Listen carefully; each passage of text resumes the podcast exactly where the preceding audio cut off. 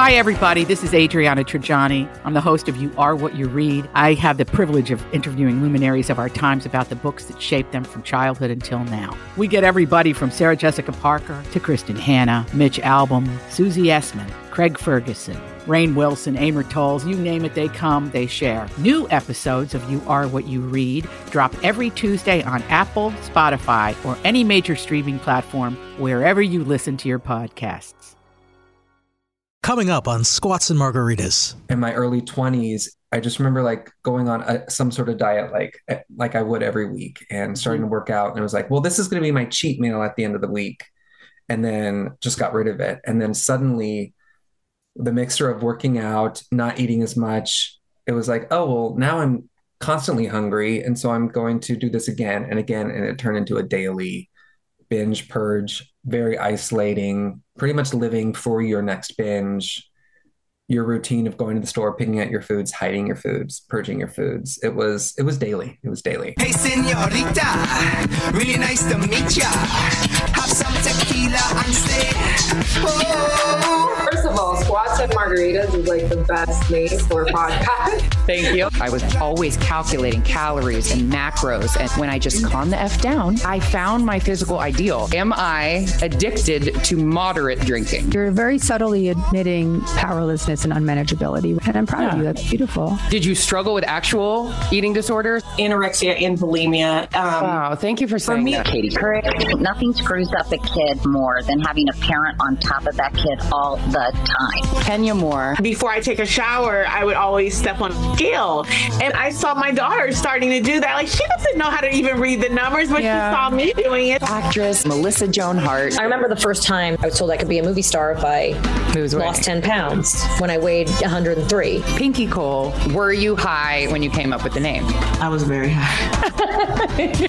this is Squats and Margaritas.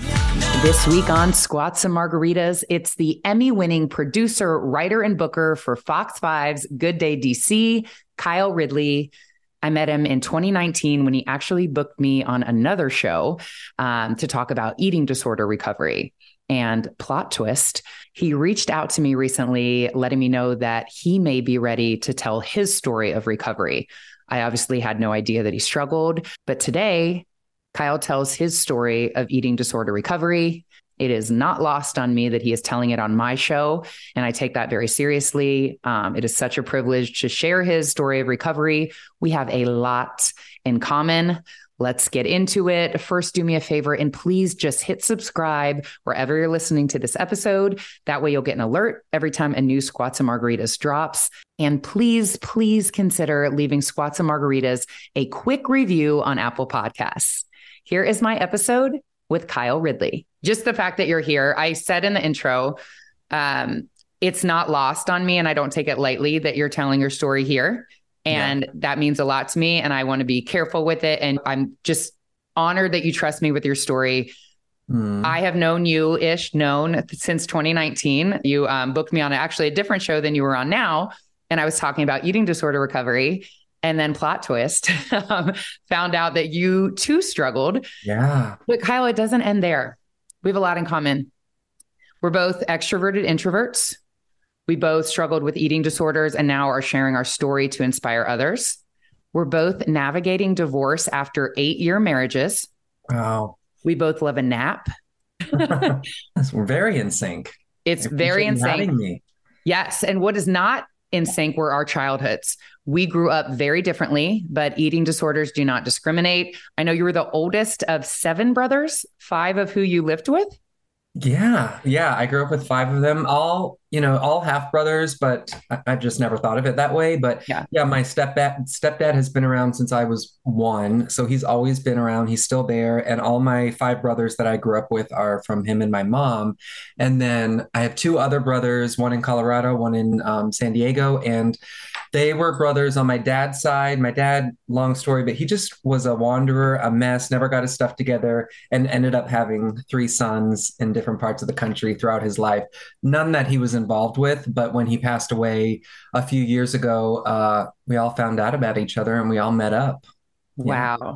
You don't talk a lot about the relationship or lack of relationship with your dad. I met him once when I was 15 Wow. Yeah. I have learned recently when I was on another show, and because we both struggle with bulimia, that there is a link between the paternal side of your family like if you had something with your dad if they weren't in your life or there was something so i just i don't know if you've heard that before but i thought that was interesting following your story i do think that's interesting because i think I also know eating disorder. So much of, about it is in of control, yes. uh, anxiety, and I think a lot of it for me was probably um, abandonment issues. I think yeah. that fed into a lot of my relationships and friendships, and being really clingy to my mom and certain members of my family that I witnessed had food issues as well. It makes sense. It's like something to control when you feel like things are out of control. Mm-hmm. And you talk mm-hmm. about like just growing up, like getting picked last and when did you come out? I came out when I was 17. That's when I had okay. my first boyfriend. And it was really to family and my mom. And then it, just as you grow older, if people ask, then you come out. But yeah, I was pretty young, but I also was pretty young to dive into like a very adult relationship. And that could probably also maybe tie into some father issues where, you know, being a teenager dating people way inappropriately older than you, losing yourself in that relationship and trying to control it by maybe losing yourself in food. Yes. Your first relationship with was with a much older man for like yes. six years. It was. It was for six years. So I was, I was 17 to like 22, 23, and he was 20 plus years older than me.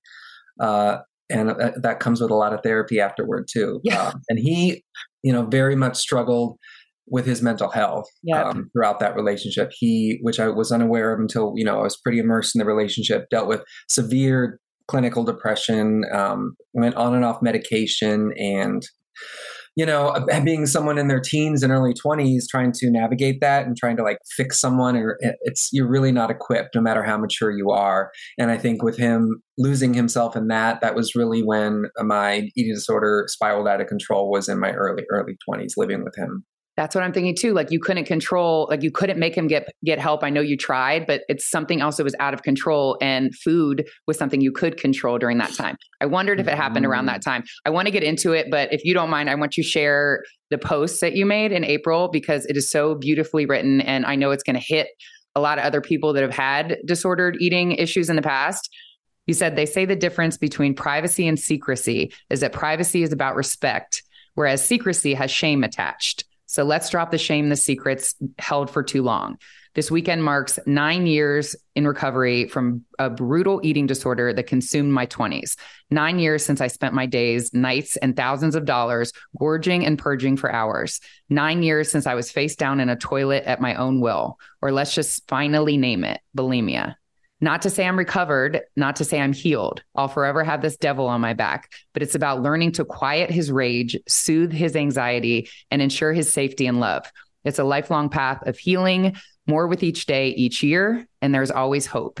Even in the deepest depths of despair and isolation, and I'll never get betterness, whatever your circumstance, those tinges of hope are worth clinging to. They'll carry you through. Mm. I mean, I have not read, I have not read that since. That's nice. So good. And Aww. we struggled with the same affliction. Was it anorexia? Like, was there a time where you were just starving yourself? It was very much bulimia. So mine evolved. This is what doesn't make sense to me either. I know you were super thin when you yeah. were bulimic. Kyle, I was the heaviest that I ever was when I was bulimic. Wow. Okay. I looked like bloated and puffy because I had thrown off all of my hormones and just like I've said this before. I know I'm not supposed to say it, but like if you a fat suit of myself. Mm-hmm. That's how I looked. And I was bulimic. So no one was thinking eating disorder because I wasn't thin. Yeah. And how did it start for you? Like you just started eating too much and you knew you ate too much. So you're just going to keep going and get rid of it? More squats and margaritas in a moment. Now this. Now back to squats and margaritas. Yeah, I think I always grew up with body image issues because I was an overweight child, and um, okay. my mom struggled with being overweight. My um, I have other family members, my grandpa is obese, and I just remember always being sort of the chubby kid in school, never wanting to take my shirt off. Probably didn't really take my shirt off until I was in my you know mid twenties. Uh, and you know was still uncomfortable with that it was sort of go from one spectrum to the to the next i was you know embarrassed to take my shirt off when i was younger because of my weight and then when i was really too skinny i was aware of it but also couldn't stop but was also embarrassed to take my shirt off then yes. uh, but it was just feeling out of place i think obviously sexuality comes into play you know yeah. it's when you're you're bullied or picked on when you're younger for being the gay kid or people assuming you're the gay kid. Uh, and then as far as food go, I, I didn't know anything about nutrition. My family did not know. We were all, you know, generic store brand food, uh, hot dog, cereal, just whatever was in the pantry. It was not uh, a health conscious environment. I don't think my mom even learned about it until her like 40s, like about nutrition and what goes into a balanced meal. Um, plus, it was the 90s, and a lot of us just weren't schooled on a lot of that. Yes. Uh, but yeah, it started out as just when I was a younger and a teen, it was always eating foods that would you people might call bad foods. Mm-hmm. Um, but you know, in moderation, they're okay. But yes. it was never in in moderation. It was always gorging and then feeling bad about it. And you know, up until purging, it was just binging. Uh, and I had heard about eating disorders, rumblings in my family. I have a, a, close family member on my mom's side who has struggled her whole life with it, and then other other family members. And I actually saw a bit of it on TV, and then I witnessed it. Um, the sort of the I guess the remnants of it with someone that I knew, a close family member who battled it, and sort of, what are they doing? Oh, they're, they're, what is this in the toilet? Oh, they're throwing up, and realizing, oh, that's another way to diet. That's Tried it, and it, it was like sparing in my in my teens, my late teens, maybe like once every few months, occasionally, and then in my early 20s i just remember like going on a, some sort of diet like eh, like i would every week and starting mm-hmm. to work out. And it was like well this is going to be my cheat meal at the end of the week.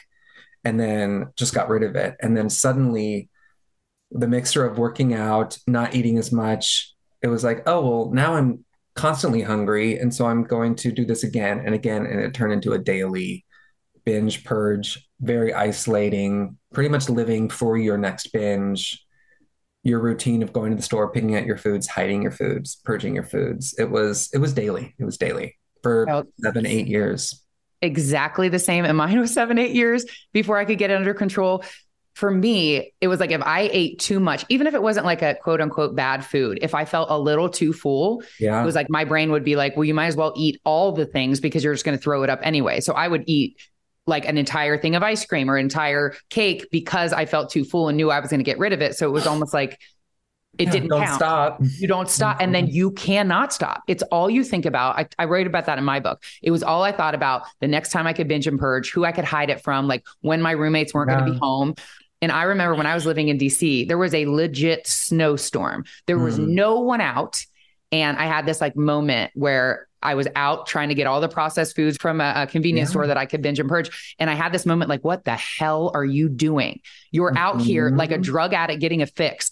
And I still didn't stop. But I did, yeah. I had that like clarity moment. Do you have like a rock bottom moment where you're like, I need to get this shit under control? You know, it's so, it's such an ugly disease just when you think about it it's it's not it's probably the ugliest disease. It's you're throwing up you're it's you're gross it's, it's, shameful. gross. My rock bottom there was just so much hiding. Um it was and it was worrying about you know ruining plumbing uh uh you know constantly throwing up uh always like leaving showers running you know when you live in an apartment. I moved in with my you know husband who did not know about the time so i always had to schedule it so when he was not home make sure it was all gone by the time he got home if there was grocery spot make sure they were not in the house. They were the trash was down the trash chute. There was no evidence of it. I mean, it got to the point where I would throw up in bags and transport them out of my house, and um, that was probably the worst. Like driving to work with buckets of like tied up trash bags in my in my trunk and then sneaking them in in a backpack. And because I was worried about the plumbing and how much oil and how much was just uh, because I was in an apartment and so like would get rid of it in office buildings or in fast food toilets. Wow. and just like thinking that I was like at a backpack full of, of vomit. Like if someone had caught or if I had dropped it like it was it was so intense and it's hard to even think about those times because yeah. it, it was such a routine every single day. I remember driving home from work you know i'd be in traffic when i was before i was in tv and i would i would hit traffic and i would have a routine of stopping at the store and buying like a dozen donuts and chips and cookies, and they'd be in the passenger seat, and I'd be eating the whole time in traffic.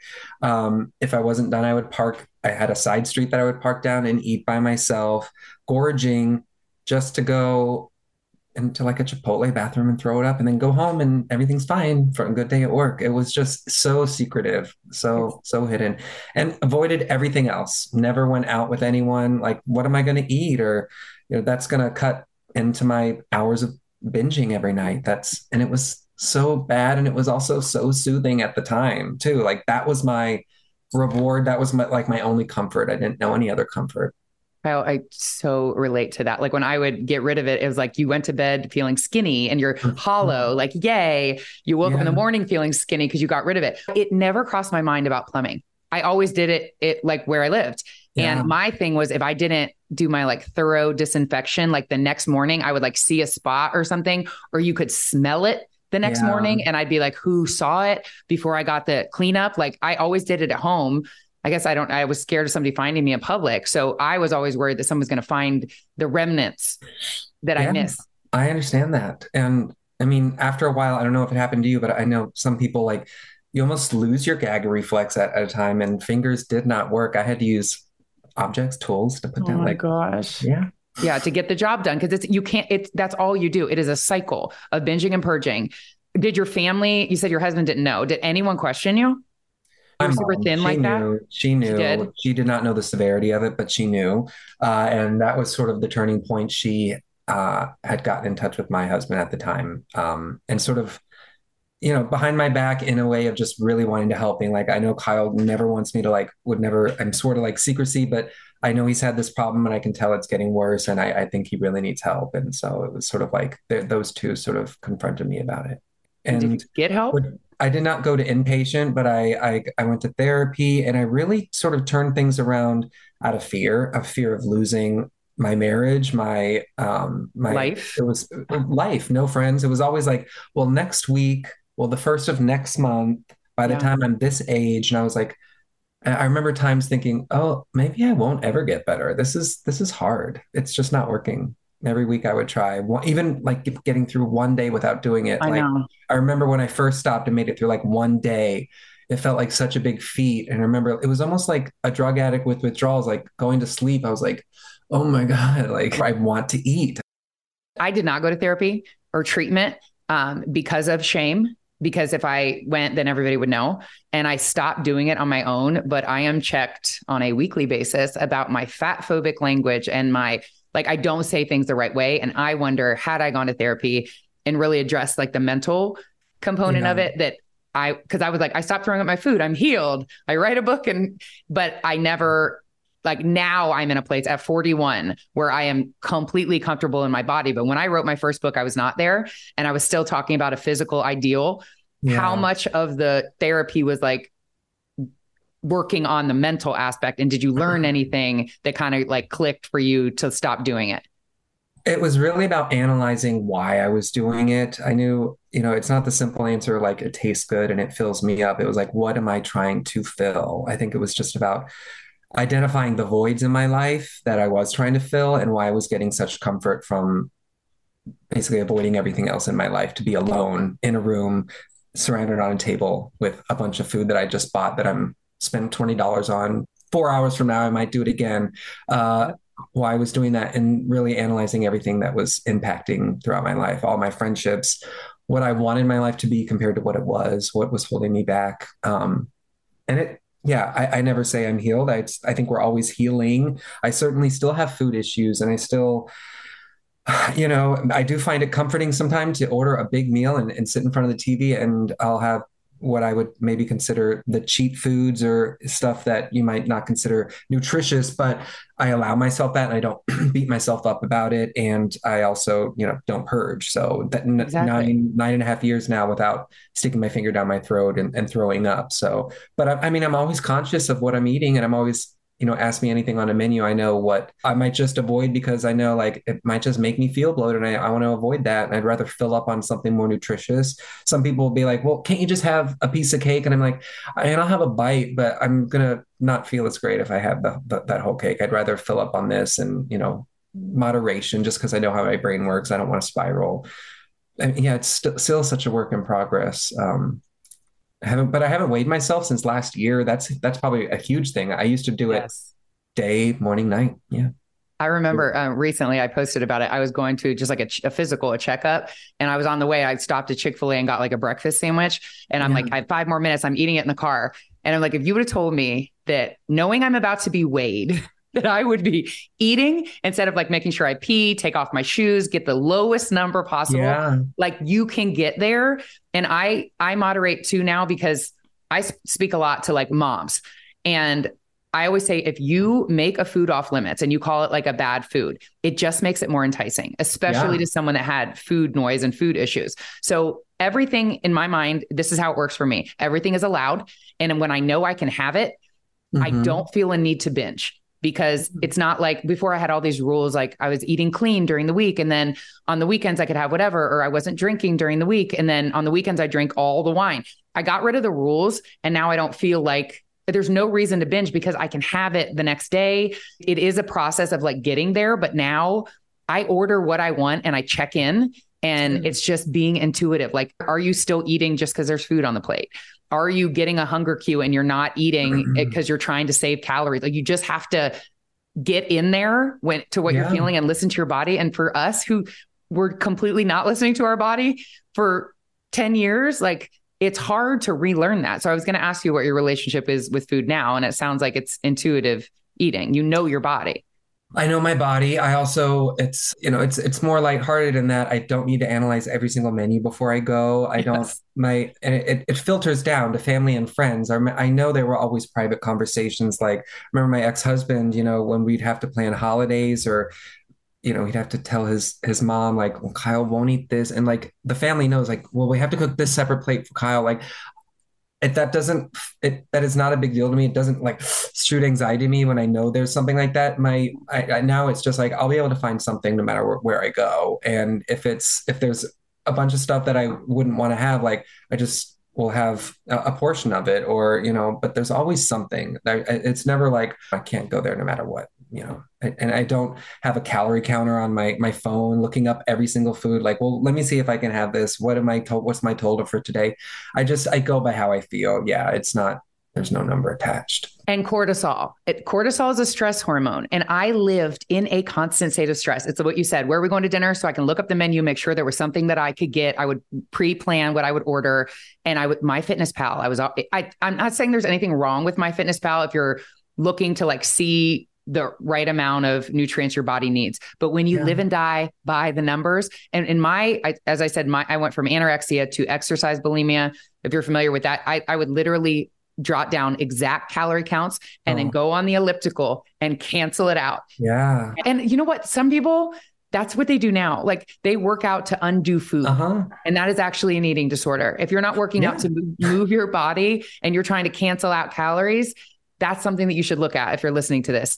So this is nine and a half years ago, and it is a shameful thing to be carrying. What made you finally write that post in April where you're like, I'm just going to tell everyone? More squats and margaritas in a moment. Now, this. Guys, I have found the magic. And who would I be to not share that magic with you, my loyal Squats and Margaritas listeners?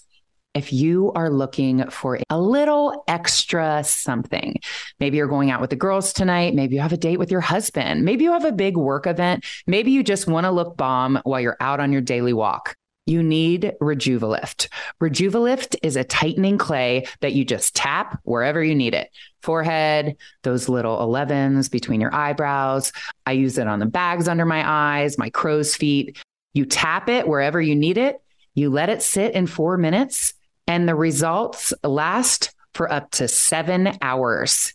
Make Rejuvalift the first step in your beauty routine, even before you put on makeup. I have tried it. I am obsessed. It is magic. And now, Squats and Margaritas listeners can get 20% off at rejuvaliftbeauty.com using code margaritas. That's R E J U V A L I F T beauty com and use promo code margaritas. 20% off, free shipping. You're welcome. Now back to squats and margaritas. Every year it would come to mind like maybe I'll share this year and this year and I I just felt like maybe I'm not ready or I don't want to jinx it or I I'm not ready for the world to know.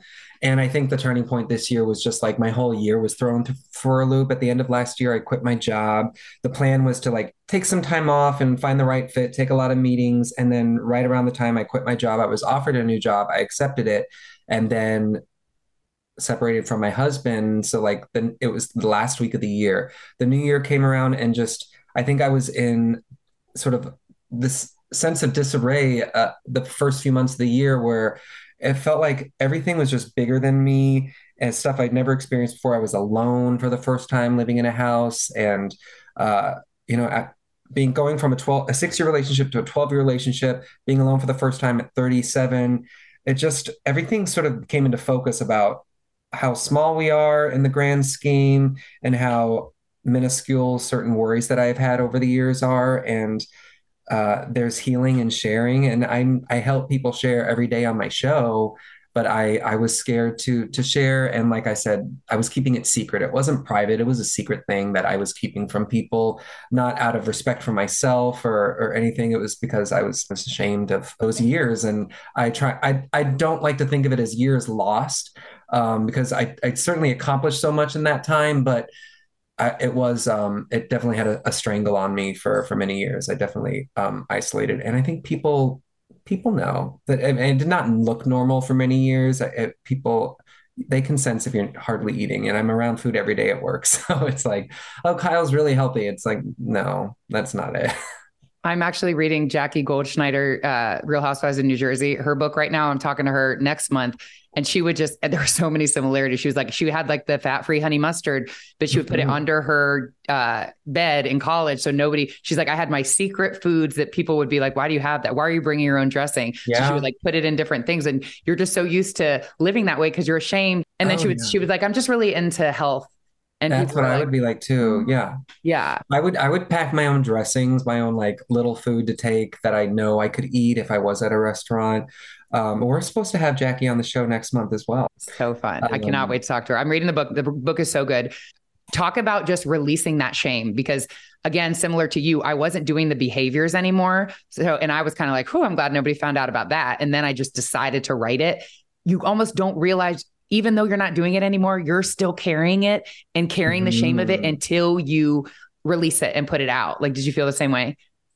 Yeah, I just, it was, I wrote it. I, I like put a photo and then I was just like, I don't know. And what, what you do is you just post and then put yeah. the phone down, you know, and no negative feedback at all, you know, and it's nothing to be ashamed of.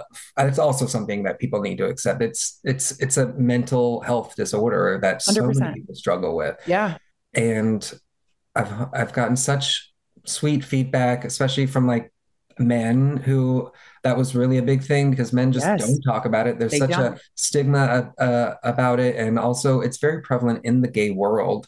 Uh, you know, such focus on bodies and body image, and yeah, uh, yeah it's. Um, I'm hoping to open more doors. It should.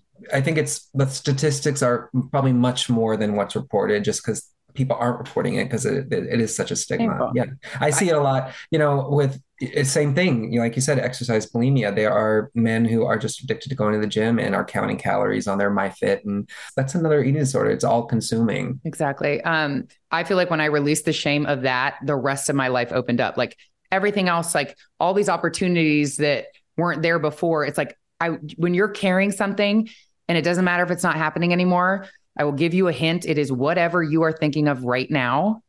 You have to write it down, tell someone, and release that so you're no longer carrying it. And then you can move on to the next part of your life. And I feel like I found purpose in my life through that pain. That's what I named my second book because I went through it and now I can help the next person out of it. But I had to release it and like just say it. And now mm-hmm. I support other women who are still in that mess and I found purpose from it. So that struggle wasn't in vain. I'm sure you're finding the same. You're inspiring so many people.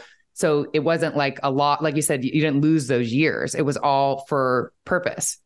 Yeah. And um, also just I mean, I met my husband I, through those years, went through college through those years, and worked and, and had a good good corporate career. But again, it's one of those things where I think a lot of people with eating disorders, they are so high functioning, they are maybe an internal mess. Their their brain is you know uh, ruminating and anxiety ridden, yep. but on the outside, they everything is is very taken care of, and then they're going home and and you know hiding in in their food. Um, and we hold ourselves to such a high standard and like perfectionism. I love that you post about giving yourself grace because I'm so bad with that and just like kind of giving yourself a little bit of a break. And maybe it takes time to get there. I know you're a little bit younger than me, but I still have a hard time. I just hold myself to the standard that yeah. I need to achieve, and it's not even achievable. It's like perfection yeah. is like not a certain amount of calories that I have to burn every day. That used to be a big thing. You know, yeah. when I had stopped purging it sort of spiraled into okay well i'm only going to work out. And then it became okay i'll hit this amount this thousand calories a day. And then it just became let's not even read how many calories. Like i'll get off when i'm tired or if i only have 30 minutes i'm not going to beat myself up you know that i didn't do an hour an hour and a half. Like yes. you, your body can only handle so much. And also it's true what they say about you getting older. You do get more confident and things just don't matter as much. You you are you care less about the things. I think we've been through so much. It almost is like I've tackled so much. I've been through all of this. Like this is so small. A lot of it in the grand scheme. Why am I beating myself up? Especially when decades have passed. It's like, well, I've spent too many years focused on that. Uh, let me take a break. You know, I'm tired. Listen to your body more. And, and yes. I think that bulimia, you're you're really never listening to your body. You're listening to that that hunger, which is a, a starvation mode, which isn't really you. It's it's mm-hmm. a like a, it's like a devil on your back. It's an and addiction. Yeah, yeah, it is. Speaking of things that we're navigating, um, both of us. I'm still in the middle of my divorce, um, but both of us were married eight years. I was with my husband for 18. Mm. I wondered, first of all, how did you know that it was over? Because I'm sure, like, somebody that actually gets divorced, I'm sure there were like a couple times where like, ah, and then you finally file or end it. Mm-hmm. How did you know like this marriage is over? More squats and margaritas in a moment. Now, this. Now, back to squats and margaritas. It happened very, very fast in the sense that it happened just in a matter of a couple days at the end of the year. But I mean, we worked on it for many years. We were in couples therapy for many years. Uh, and I feel like the couples therapy was you know a godsend and that it, it let us learn more about each other and ourselves. And with that we were able to get closer and communicate better and learn learn more about each other. And with that over time sort of we're able to open up more that what we wanted long long term. It, it wasn't really aligning. Even the longer we worked on it we were almost getting further apart. And then in that last year before we we finally ended it we were trying all these different things about um, what could not to get too detailed, but like exploring other options and you know yeah. ethical ethical non-monogamy. And with that it was also like anxiety inducing uh, for me. And at the end it just i remember us um, separating for a week or two and we were both in therapy individual therapy. And um, my therapist as i was describing everything you know she said you know, I can sense a lot of, you know, sadness as you describe all this, but I'm not hearing a lot of the anxiety that, you know, filled our sessions before. And that was sort of when it clicked for me. It was like, oh, you're you're right. A lot of my a lot of our sessions as a couple were anxiety induced and really about like what was worrying me and um, issues that I just was uneasy with. And even though I was sad when we separated, I realized, oh, I, I can't really go back to that. That that's that was a difficult feeling to live in for that long. Um, but it was, you know, fortunately, it was amicable and it was not ugly and it is finalized, so it didn't take forever. So I assume you've made it through the the five stages of grief, like to get to acceptance. I, I'm not there yet. You? You've accepted it. I've I've accepted, um, but you know things will still. Uh, a lot of times it, it, it hits me, you know, late at night. I'm actually the type of person who really likes to be alone. Like after work, I want to be alone. I love coming home to an empty house or just with my dogs.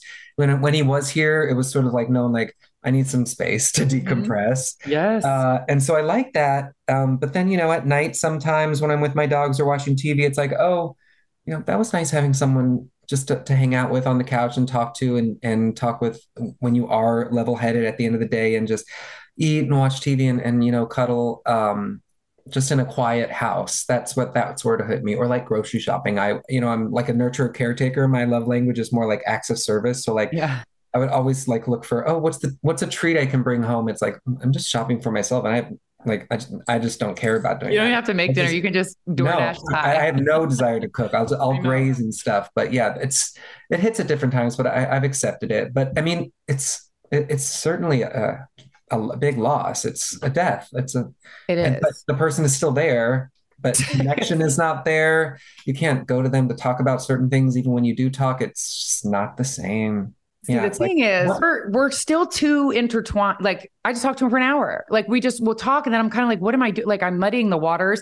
I learned that I'm in the middle of it, like bargaining, I guess, because yeah. immediately, like when I filed, I was like, get it, like I'm done. So, and my best friend was like, you're really like handling this, like you're so sure about it. And I was like, yes, I'm done. This is not my person. And then I was like, why am I now like, well, if he comes to therapy and we, and my therapist is like you're at bargaining. She's like you you just haven't made it through all the phases to get to acceptance. Now you're because i was like it was easier before. And now i'm kind of like maybe we shouldn't work on it. And she's like you're just moving through this phases and you're at bargaining and you'll get there. And i'm not there. Yeah. No yeah i made a post about that like months and months after it was like about delayed grief is what i yes. what i had been feeling. It was just like i thought it was okay.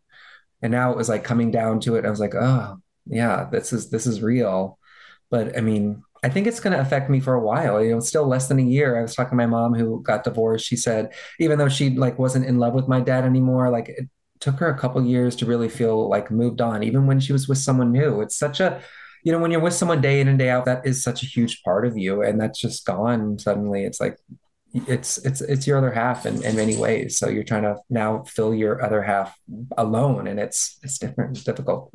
It's like giving yourself grace again. I'm like why am i not healed? It's like it just happened. Chill out. Give yourself yeah. grace. But what you said so beautifully that made me feel better about it you said no divorce is a failure and you're proud of your marriage yeah and that you were fortunate to have the opportunity to build a life with someone. Like you got to do that. And i was like ah oh, better. Yeah.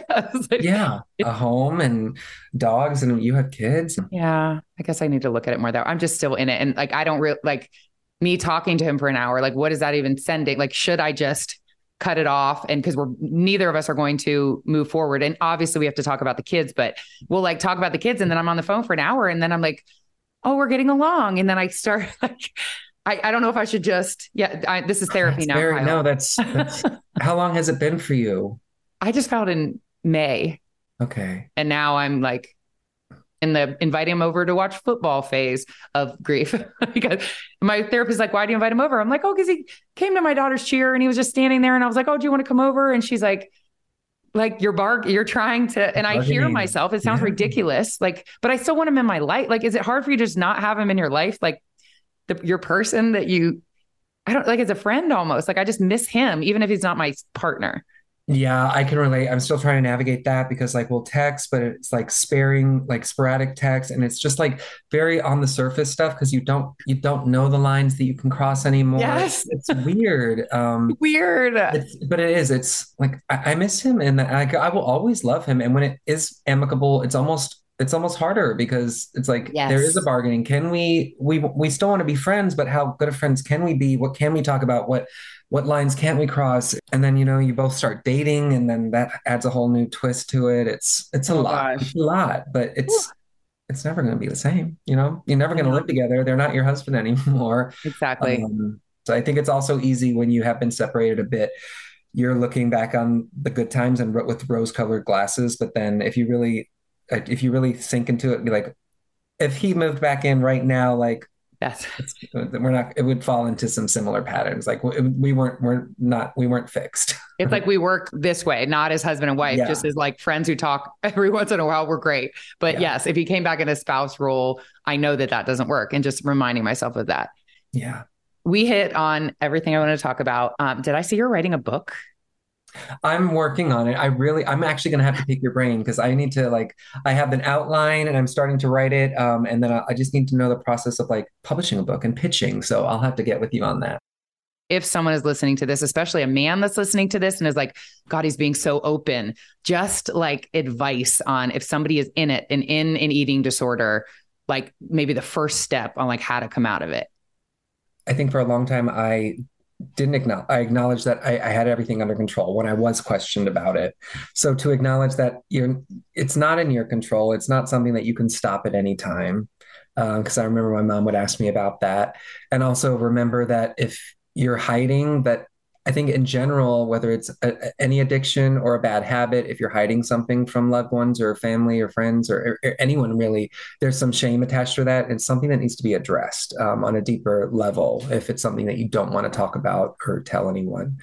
Uh, and then I would start by telling one person who you're closest with, even if you know they're not not in that you want to go to them, you know, for help or that they're going to fix you or you know they're your savior but there's there's healing and sharing and i think one by one starting with your closest confidant that's the first step. And they you know can act as your starting support system and i think that will open doors to to more levels of help that you're you're willing to go to.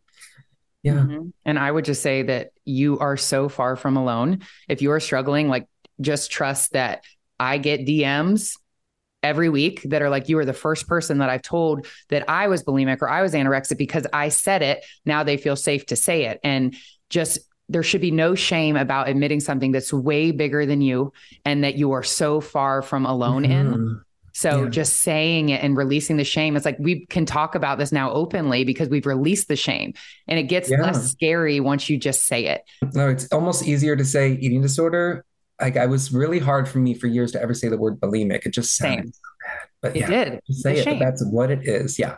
Shame keeps us sick. Mm-hmm. Like that's exactly, and it keeps you small. And like when you mm-hmm. release the mm-hmm. shame, it's just like I just feel when anybody's talking to me, it's like you know everything about me. Like, what do you? What are your secrets? Like, I just feel so mine's out. Like I can breathe. Like what are you holding on to? Yeah. Like nobody has anything on you anymore. Like it's out and then you can breathe and your shoulders yeah. go down and it's out and it's, it's such a it's such a weight lifted yes. Yes. Even yes. if it's not happening anymore if you have not acknowledged it you are still carrying it. Kyle this was so beautiful. If people want more inspiration from you uh, where can they find you? Yeah mainly just instagram producer underscore kyle and i'm sharing more and more. That's what this year has been about um, sort of new beginnings new chapters and sharing for the first time after years of helping people share their stories and being behind the, the, camera, so to say, in the control room, I just was like, let me start opening up. And it's, it's working out so far. Thank you so much for listening to the Squats and Margaritas podcast. If you haven't subscribed, please subscribe wherever you get your podcasts so you never miss an episode. And I'll see you next week for a brand new episode of Squats and Margaritas.